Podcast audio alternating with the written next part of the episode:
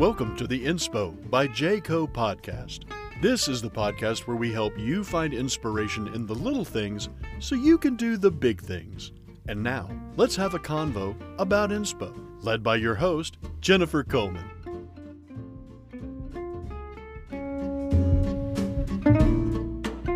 guys, Jennifer Coleman here, your host.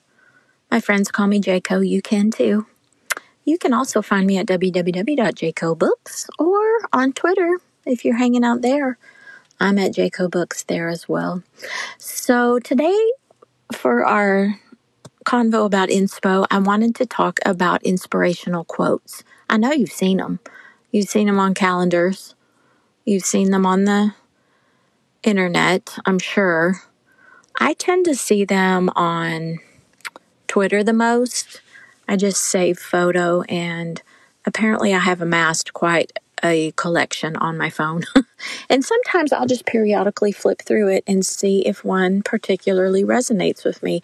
I tend to believe that the quote you're reading right then and right there is one that you're supposed to encounter. I kind of feel like it's a signpost. Like you're mo- you're meant to see it when you see it. Do you think that too? Well, that's how I roll anyway. Maybe because I amass so many quotes, but I'm a, I am attracted to words and I do like words and when something is written in such a way that it like zaps me or makes me think, then I tend to want to mull it over and so I will capture it. But I also think you should share it.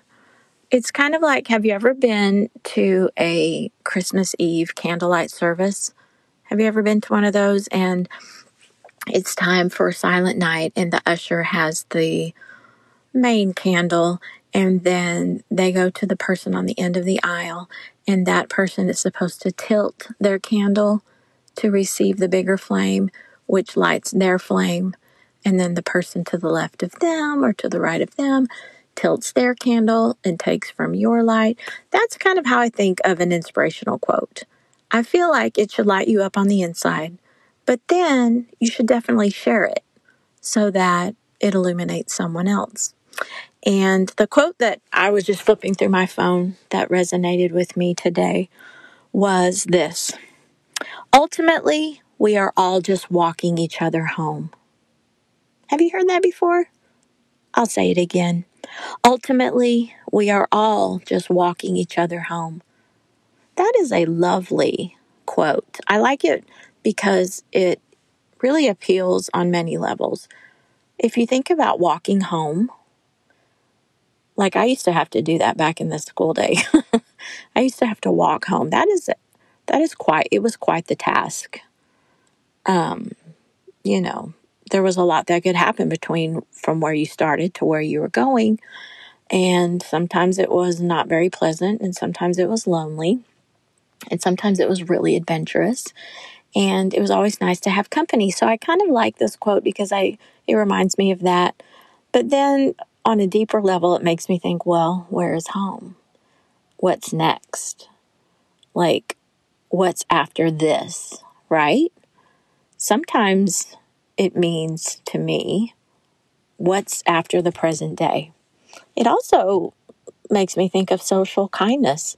Maybe someone's on their journey and I'm on my journey, and every once in a while our paths intersect. And because of our interaction, we're helping each other home, right? Here's an example. Here's a funny example that made me connect with this quote. I was recently at the grocery store and I was in the bread aisle and you know that's a busy aisle. You have to you have to be strategic when you go down the bread aisle.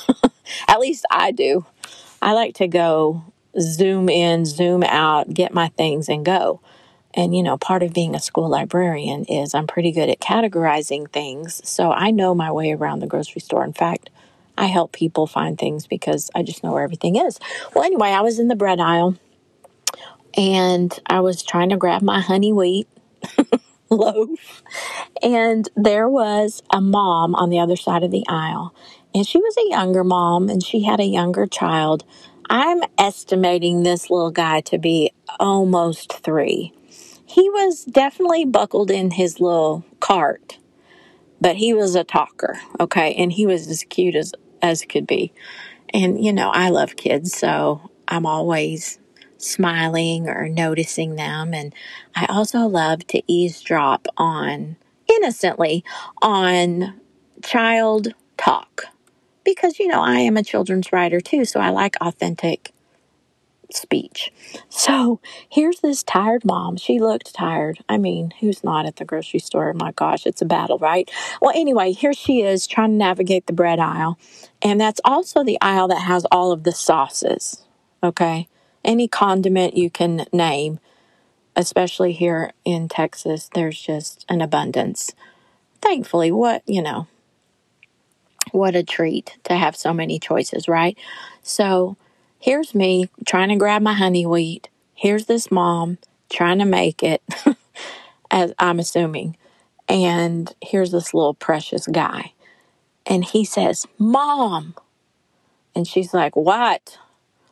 Don't forget the salad frosting. What? Don't forget the salad frosting? Are you kidding me? How cute is that? Don't forget the salad frosting. You know what that means, don't you?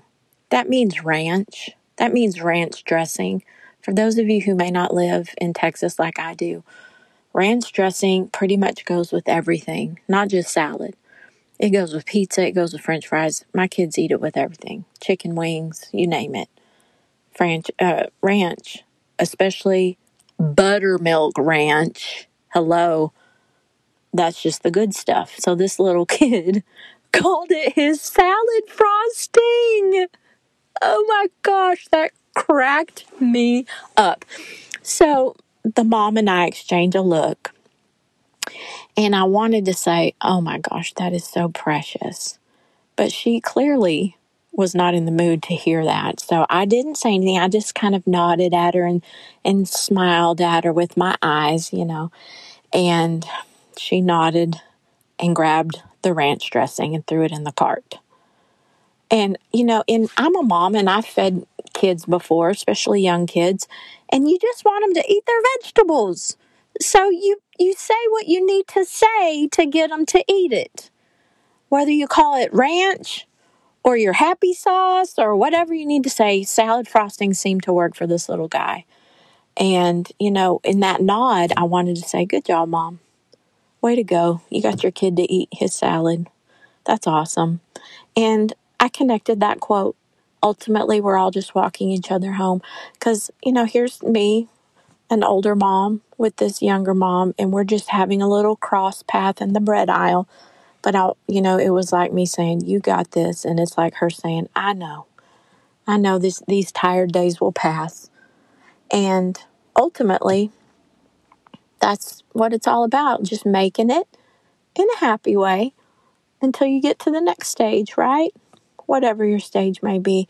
So, just remember that next time you're at the grocery store, grab yourself some salad frosting like that little guy. Have some joy in your vegetables and honestly, just have a good journey on your way wherever you're going because ultimately, we're all going to the same place. We're all going home.